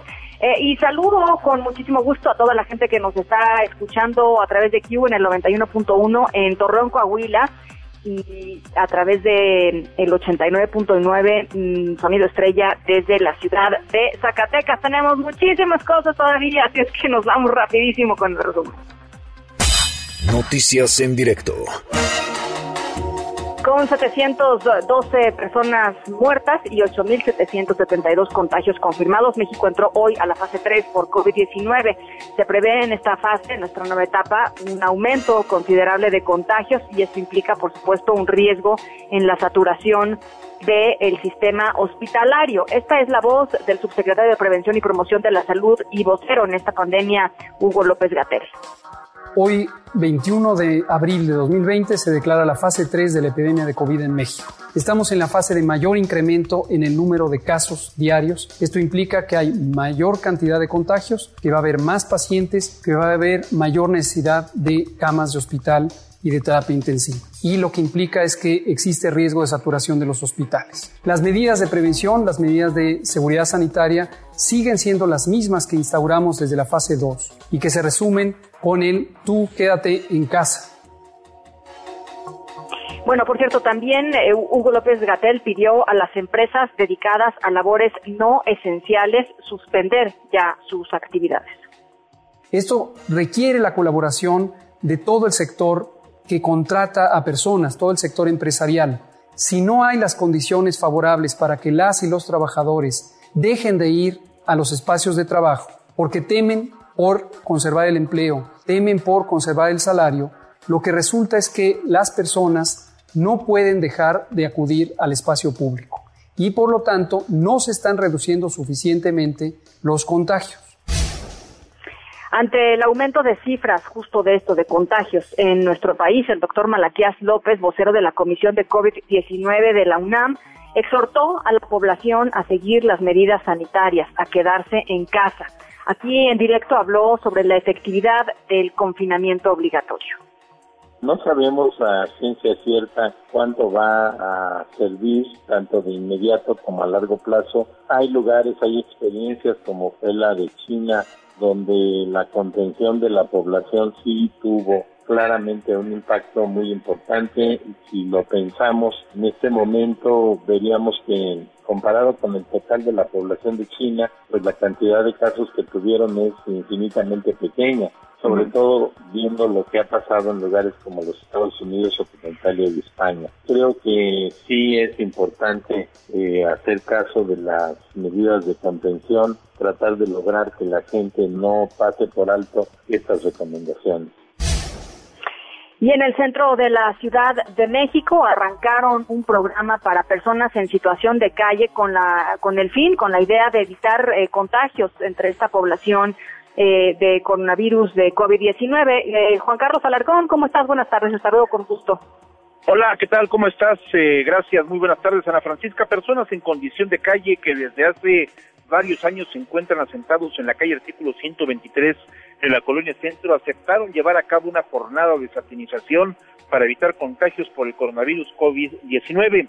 Algunos no objetaron el ofrecimiento de tomar un baño a manguerazo en plena vía pública mediante una toma que ofreció el personal de aseo de un edificio público. Son al menos 40 personas que duermen entre cartones, ropa sucia, trapos, botes de plástico y cualquier otro objeto con el riesgo cotidiano de contraer incluso una infección, ya que a veces los roedores que salen de los puestos de comida en Avenida Valderas corren entre sus cobertores para ganar los desperdicios que dejan a un costado. Mujeres, hombres, excepto niños, pusieron manos a la obra este día y lavaron las banquetas donde habitan con detergente, eh, perdón, en este caso de, lavaron con detergente y chorros de agua. En inmediaciones del Monumento a la Revolución, otro grupo en condición vulnerable, asentado frente a las antiguas oficinas del ISTE, recibieron la visita de trabajadores de gobierno, efectuaron acciones de limpieza y satinización y les tomaron la temperatura efecto de evitar la propagación del virus, toda vez que son personas dependientes de inhalantes. A sus 33 años de edad, Daniel González forma parte de este grupo de personas con problemas de alcoholismo y drogadicción que viven a expensas de limosnas en Avenida Valderas. Su condición de salud no es buena a simple vista, tiene las manos hinchadas y sucias, dificultad al hablar y su falta de aseo es evidente. Sin embargo, dice, está consciente del riesgo de contagio. Escuchemos con agua y jabón y algo de ropa. ¿Hoy vinieron a limpiarles aquí a ustedes? Sí. ¿Cómo vinieron? ¿Qué les dijeron? A unas personas de, de unas... ¿Del gobierno? Exactamente.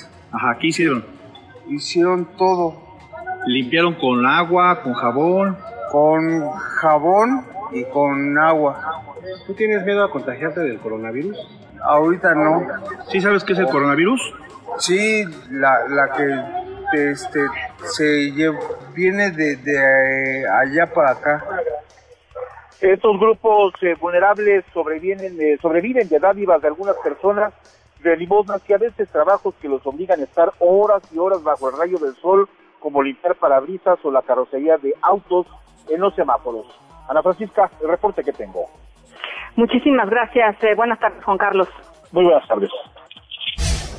Por la ausencia de visitantes por la contingencia sanitaria, Bioparque Estrella y, varios otros parques que tienen ahí animales que uno puede ir a visitar solicita ayuda para comprar entradas en línea que podrán validar cuando acabe este confinamiento. Hay que ser solidarios, es momento de ser solidarios. Este dinero se va a utilizar para la preservación de más de 2.000 animales. Así lo explicó aquí en directo el director de Bioparque Estrella, Alejandro Álvarez seguramente tendremos la oportunidad de agradecerle incluso personalmente a todas estas personas que están haciendo un gran esfuerzo y nos están realizando una compra de un boleto para visitarnos posteriormente, ¿verdad? Entonces, por ahí nos están llegando un poco de recursos. La verdad es que el parque solamente recibe recursos por ese canal. La forma en la que reciben recursos es con el ingreso de los visitantes que los que llegan día a día, ¿verdad? A, disfrutar, a pasar un día de a una zona de recreación familiar, ¿verdad? Ensenada restringió el acceso a la ciudad para evitar contagios de COVID-19. Se permite el ingreso, por ejemplo, a quienes justifiquen su estadía eh, ahí en la ciudad, eh, ciudadanos, eh, autoridades, personal de emergencia por supuesto, relacionados con actividades primarias. En la línea del directo está, yo le agradezco mucho, el alcalde de Ensenada, Armando Ayala. ¿Cómo está, alcalde? Buenas tardes. Muy buenas tardes, me da mucho gusto saludarles a la orden, con gusto en estar con ustedes. Pues platíquenos, eh, eh, alcalde, cuál es su, su evaluación de, pues, de las medidas que ha tomado Ensenada.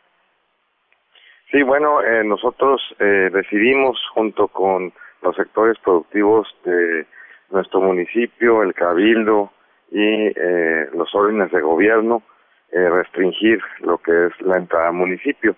Sí. Restringirse significa disminuir el flujo. Eso no quiere decir que estemos cerrando el paso, clausurando eh, o algún concepto como tal, sino que hemos estado eh, implementando todas las medidas para proteger a el municipio de la pandemia que sufre todo el mundo y no es la excepción en el estado de Baja California.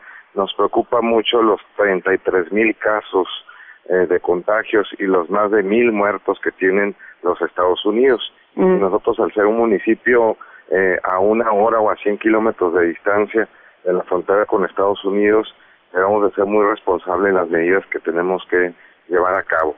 Y una de esta, una de estas medidas ha sido el poner filtros sanitarios y de seguridad en todos los accesos al municipio. Del primero al 19 de abril, eh, nosotros contabilizamos 4.030 eh, unidades provenientes de los Estados Unidos. El 20% de esas personas que estaban ingresando al municipio venían a pasar la cuarentena, a refugiarse, ya que consideraban que el municipio de Ensenada es un municipio seguro para no contagiarse. eh, le comento que el corte al día de ayer en lo que va este, de casos positivos aquí en Baja California son de 852.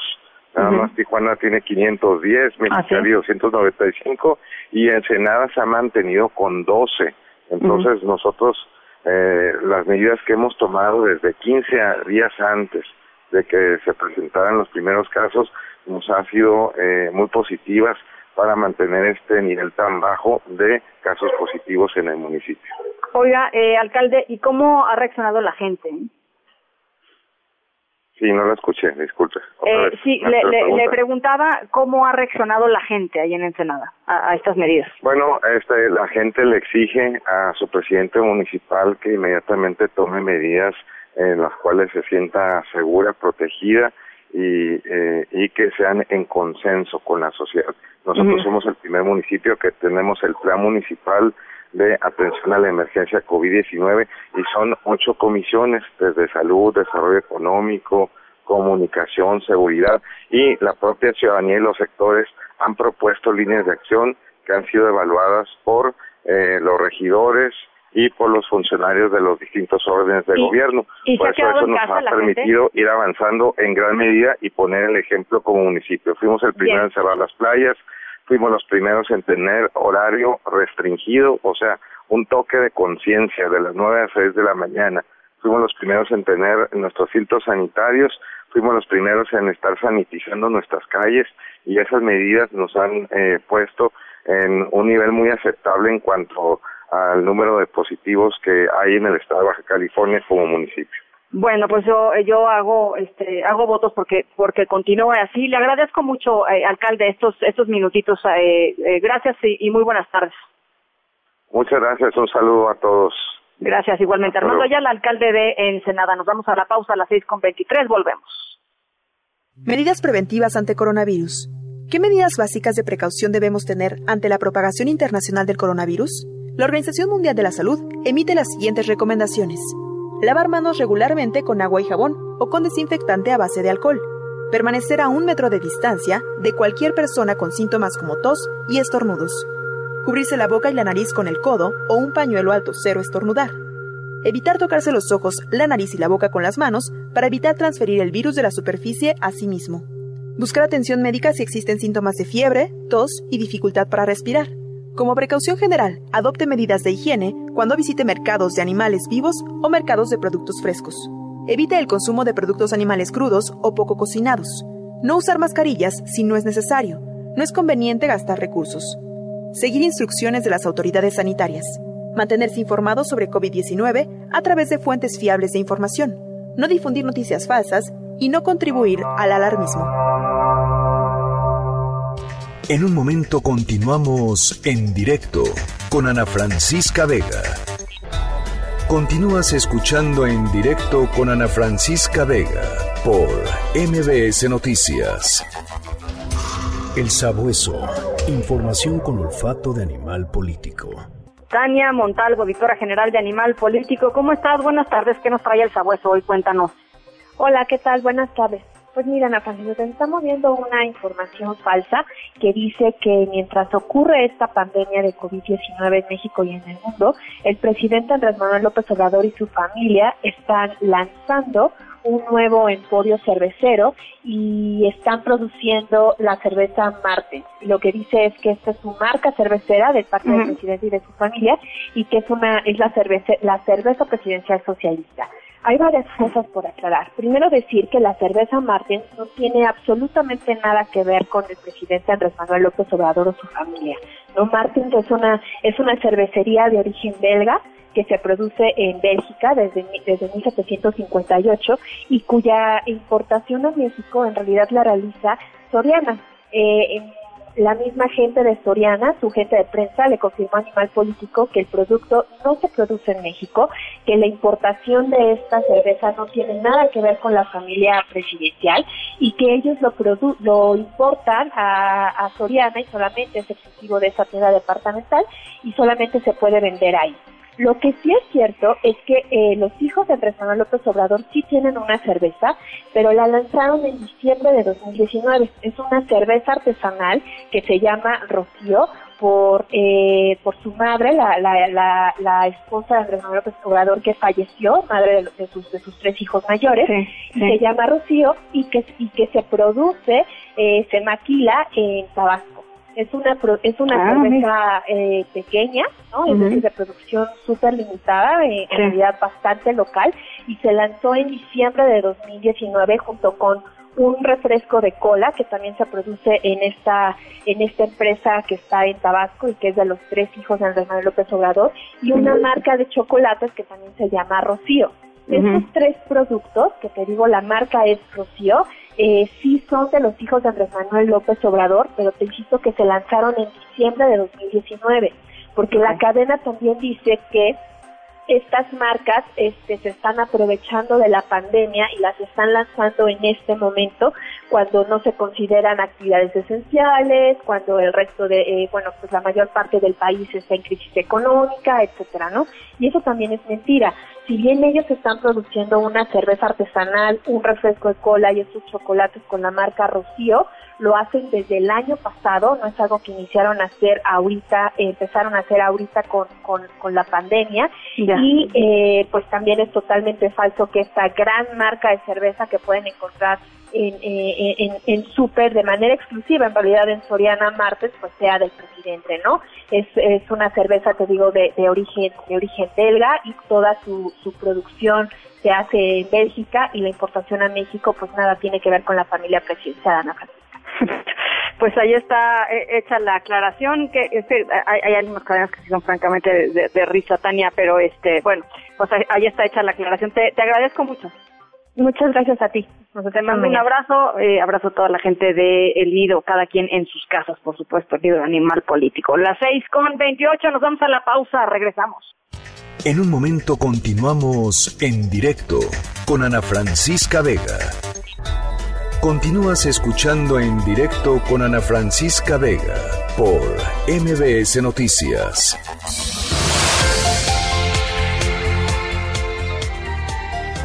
Las seis de la tarde con 30 minutos. Eh, bueno, pues ya les platicaba que eh, hay algunos estados que han tomado eh, pues decisiones adicionales a las que ha tomado la Federación en torno a eh, pues las políticas para paliar la pandemia de COVID-19. Entre ellas, ayer platicábamos de, Michoacán, hoy platicamos de Jalisco y en la línea telefónica está el gobernador Enrique Alfaro. ¿Cómo está, gobernador? Me da mucho gusto saludarlo. Gusto mío, Ana Francisca. Gracias por el espacio. Buenas tardes. Al contrario, gobernador, pues eh, quisiera que nos pudiera dar primero un balance de, la política que anunció ayer de aislamiento social obligatorio y del uso obligatorio también de, cubrebocas. ¿Cómo lo ha visto estas 24 horas, digamos? Bien, eh, la reacción de la gente ha sido muy positiva, la eficacia en la medida en específico del uso del de cubreboca.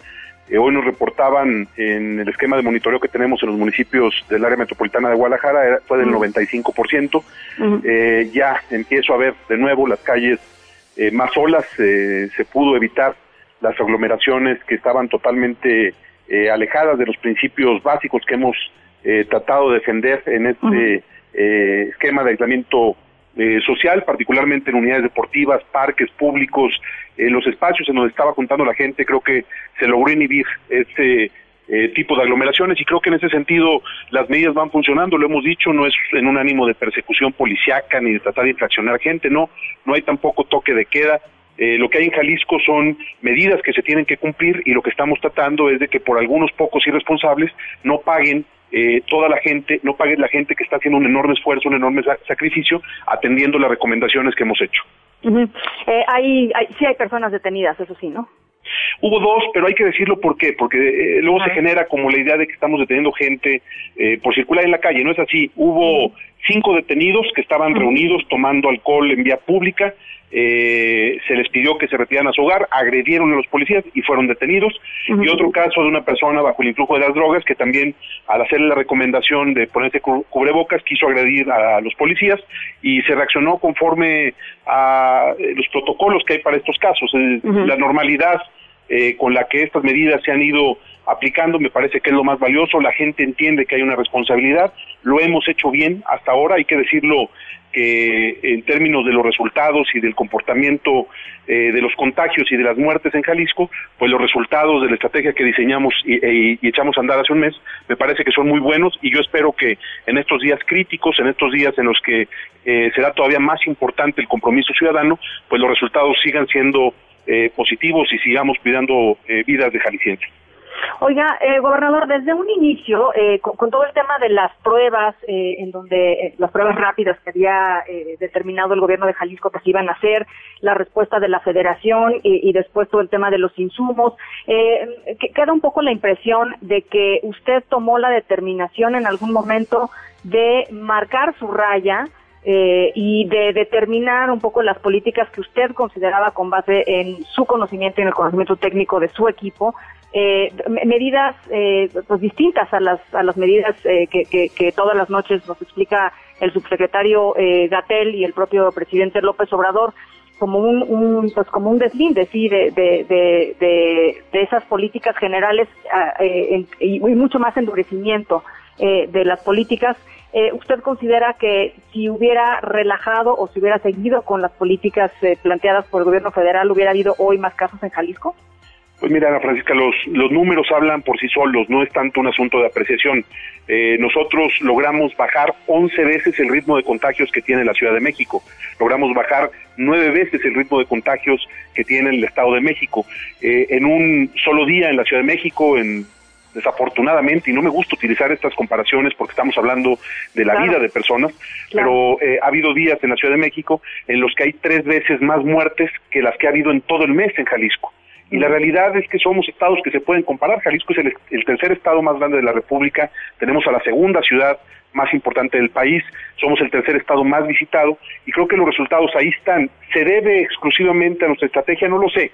Yo creo que esas son cosas que van a tener que evaluarse en el tiempo. Lo que sí te puedo decir es que más que un asunto de pintar la raya, lo que nosotros fue poner sobre la mesa cosas en las que no estábamos de acuerdo. Eh, me parecía, por ejemplo, absurdo que se pospusiera una semana eh, antes del periodo vacacional eh, la suspensión de clases cuando eran días que podíamos ganar incluso para prepararnos mejor en términos del modelo educativo. Me parecía absurdo que en la Ciudad de México se permitiera que se celebrara el Festival Vive Latino y nosotros aquí decidimos cancelar un partido de las Chivas, que no es un asunto menor. me parecía absurdo que la apuesta del gobierno federal fuera a hacer pocas pruebas me parece que cuidando las estadísticas, lo cual creo que va a ser un error terrible, y nosotros decidimos hacer más pruebas. Entonces, eh, más que un asunto de pintar raya, lo que nosotros decidimos fue actuar apegándonos a las recomendaciones en efecto de científicos locales de la Universidad de Guadalajara, que es la segunda universidad más importante de México, y por supuesto atender las recomendaciones de la Organización Mundial de la Salud. Este asunto de las pruebas, pues no es una ocurrencia de un servidor, es la recomendación de la Organización Mundial que dice hay que hacer pruebas, pruebas y más pruebas.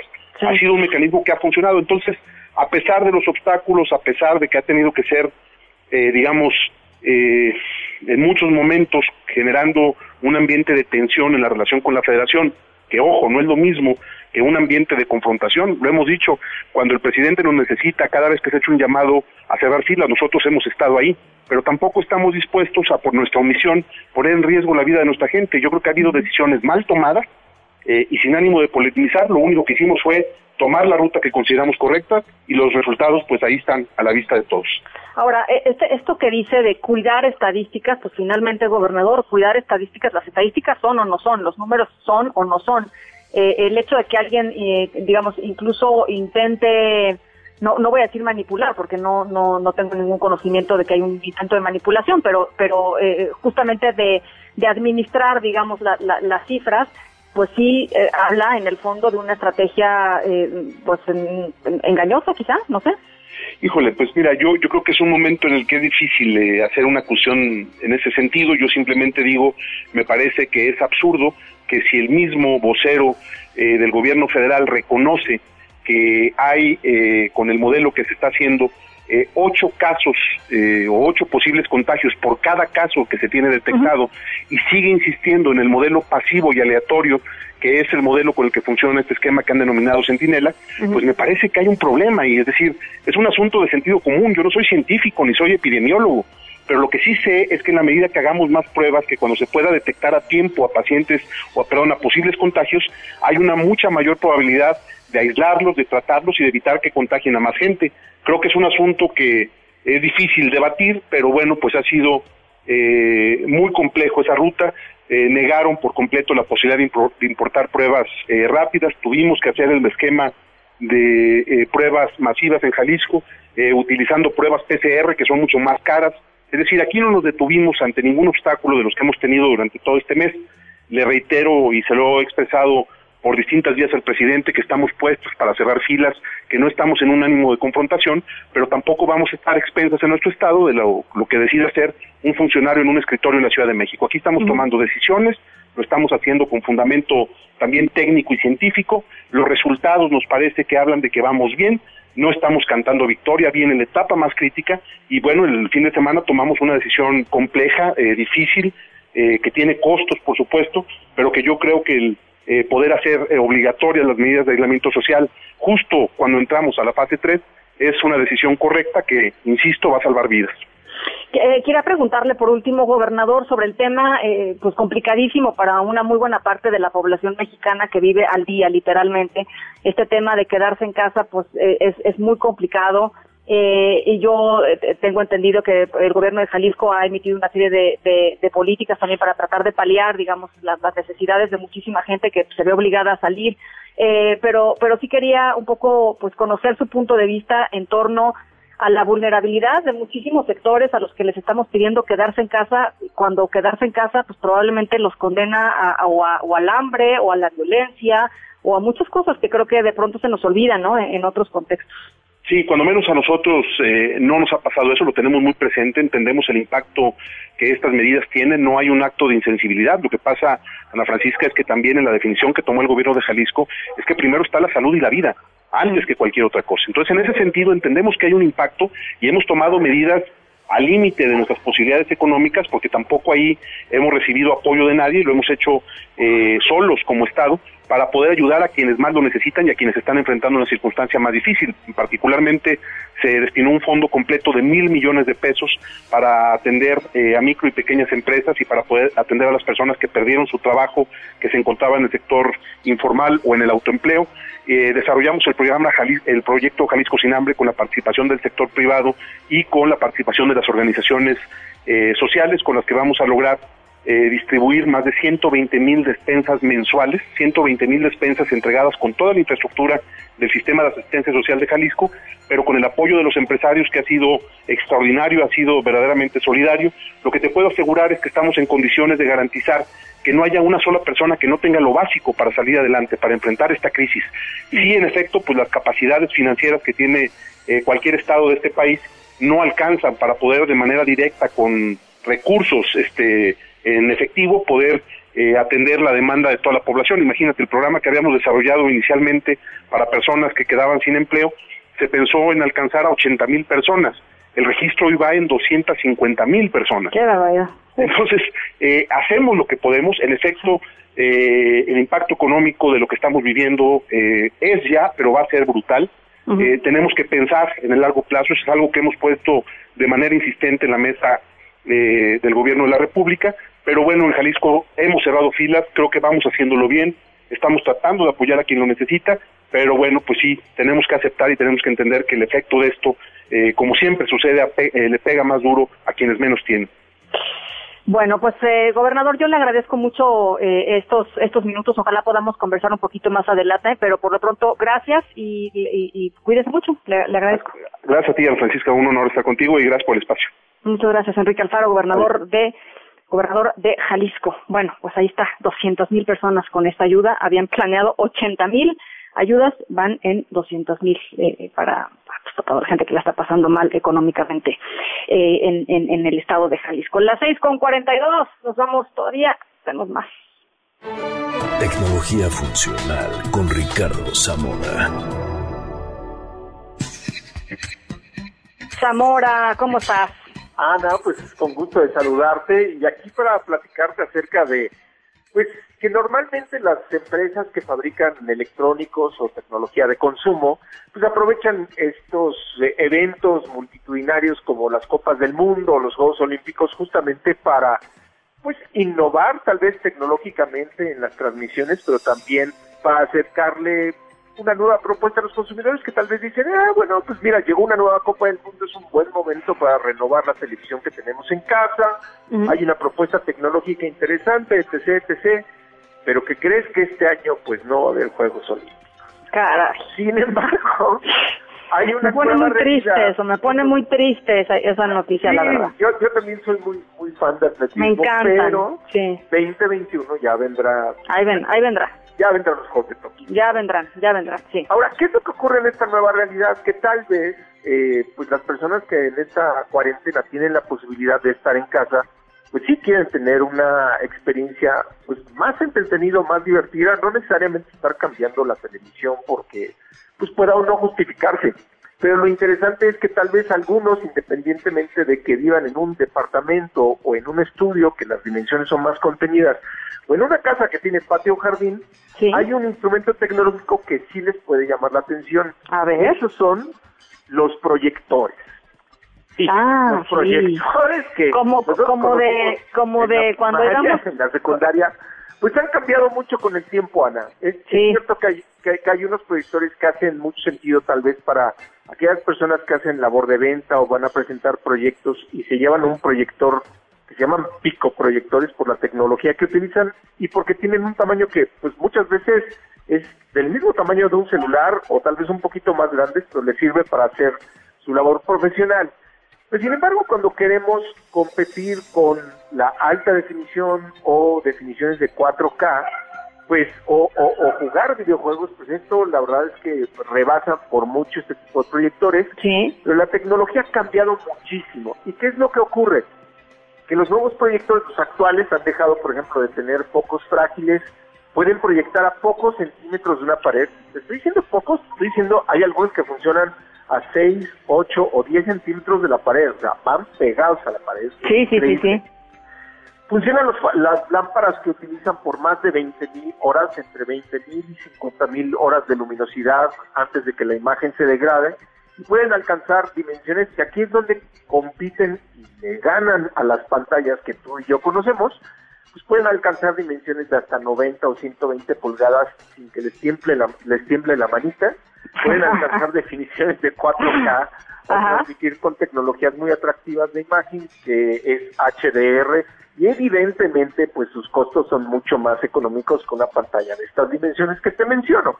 Entonces, eh, ¿para, para quiénes son, Ana?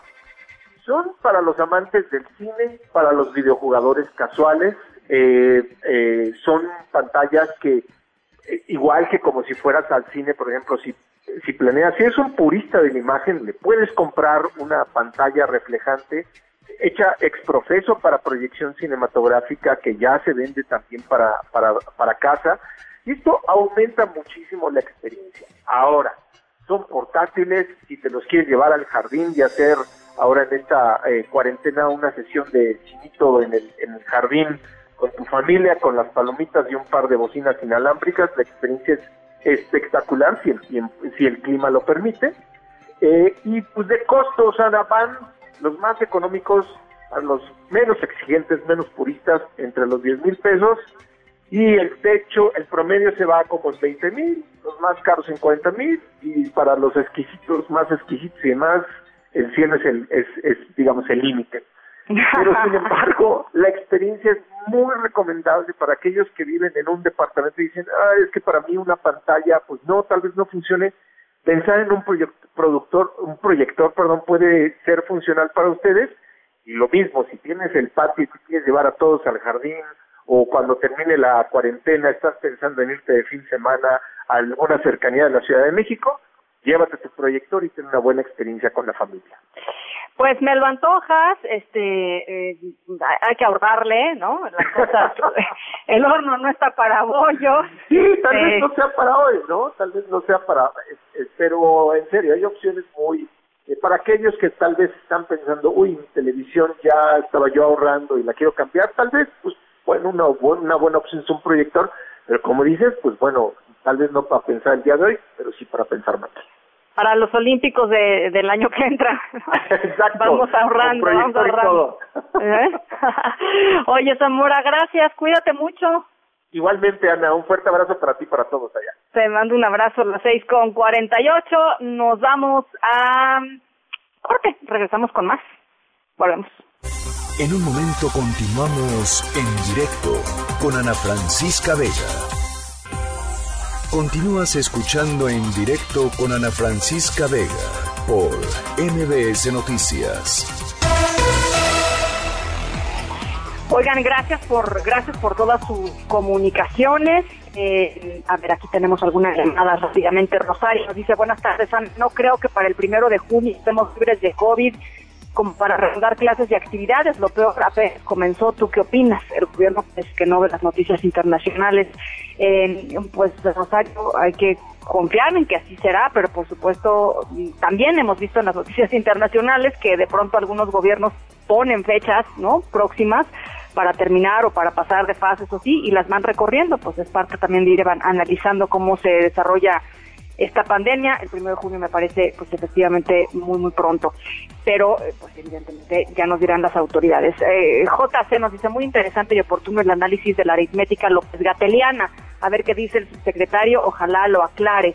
Horacio, eh, un verdadero placer escuchar a Ana Francisca, gracias. Gracias por tus palabras, Horacio. Saludos hasta Zacatecas, te mando un abrazo, seguramente muchísimo calor allá en Zacatecas. Platícanos cómo está la cosa, Horacio.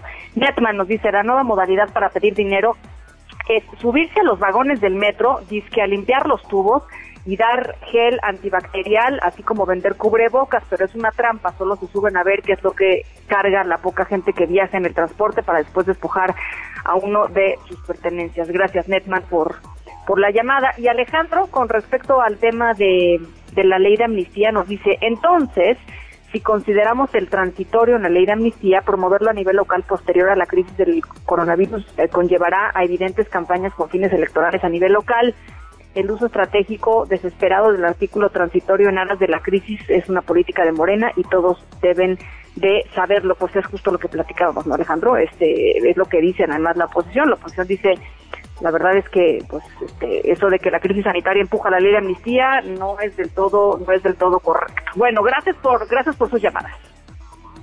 En directo.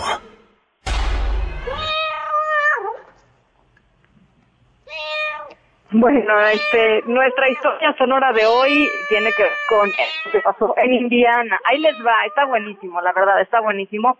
Eh, fíjense, eh, en los últimos días un meteorólogo estadounidense se ha vuelto súper popular después de que realizó su pronóstico del tiempo en su casa con una invitada especial que fue su gata Betty. Se volvió hiper famosa porque se coló en las transmisiones. El meteorólogo Jeff Lyons, eh, pues tenía que dar su, su, eh, el pronóstico del tiempo desde el comedor de su casa un lugar que literalmente frecuenta y domina su gata Betty, así es que de pronto estaba dando, dando el informe del tiempo y se cruzó, en aquella ocasión la gatita se trepó hasta los brazos de, de, Jeff, eh, Jeff siguió con la transmisión, pero bueno, este, después de recibir millones de solicitudes en su página de Facebook para que compartiera el video sobre lo que les pasó en la, en la transmisión en vivo, eh, pues Jeff la subió y resulta que este, pues la gatita eh, se volvió súper popular y ahora da el pronóstico del tiempo con Betty, que ahora Betty se llama Betty, la nueva presentadora del tiempo, tiene miles de seguidores y por supuesto la historia ya se volvió total y absolutamente viral, esas cosas chistosas mágicas, ¿no? Que hace que hace internet. Bueno, pues ahí está nuestra historia sonora de hoy. MBS Noticias contigo en casa tiene para ti notas positivas.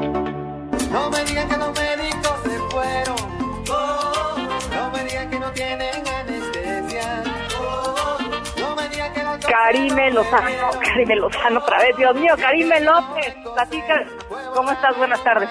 Hola Ana, buenas tardes. Pues mira, hoy te traigo la novedad que la aplicación de la Ciudad de México permitirá distinguir hospitales que tienen capacidad para atender casos de coronavirus un muy breve y rápido tutorial. Ustedes descargan la app que se llama App CDMX. Se registran si no tienen cuenta, entran y hay un menú que dice hospitales COVID-19.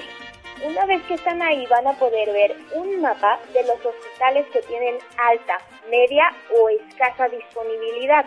Esto es en caso de emergencias para coronavirus. Si realmente te sientes muy mal, puedes abrir este mapa y ver no solo los hospitales que están en la Ciudad de México, también por ejemplo en Toluca, en el estado, en la zona metropolitana. Insisto, para casos de emergencia aquí puedes ver, por supuesto, si ves que cerca de ti hay un hospital con escasa disponibilidad, pues déjame acercarnos. Bueno, bueno. Sí, sí, sí, sí, Ana. Entonces, y otra parte muy interesante de esta aplicación es que aquí puedes ver el tutorial, por ejemplo, tienes un caso urgente, puedes llamar directamente al 911 o si quieres enviar un SMS al 51515 para ver pues si tiene los síntomas, qué muy bien. seguiría, etcétera. Ok, entonces está, está es el app de CDMX, la, el app que si ya lo bajamos ahí está, ¿no? Sí, aquí pueden consultar el mapa y todo lo que tienen que hacer si es que ustedes tienen síntomas o conocen un caso de coronavirus. Buenísimo. Karime López, te agradezco mucho. Muy linda tarde. Buenas, este, que te vaya muy bien. Guárdate. Igualmente, Ana, buena tarde. Gracias. Las seis con cincuenta y siete. Rapidísimo, nos vamos a nombre de todos los que hacen posible este espacio informativo. Gracias de verdad por habernos acompañado en esta tarde de martes. Yo soy Ana Francisca Vega y se quedan como siempre con Gaby Vargas. Después ya saben, charros contra gangsters. Cuídense mucho, quédense en casa y nos escuchamos mañana. MBS Noticias presentó en directo con Ana Francisca Vega. Información para todos. Este podcast lo escuchas en exclusiva por Himalaya. Si aún no lo haces, descarga la app para que no te pierdas ningún capítulo. Himalaya.com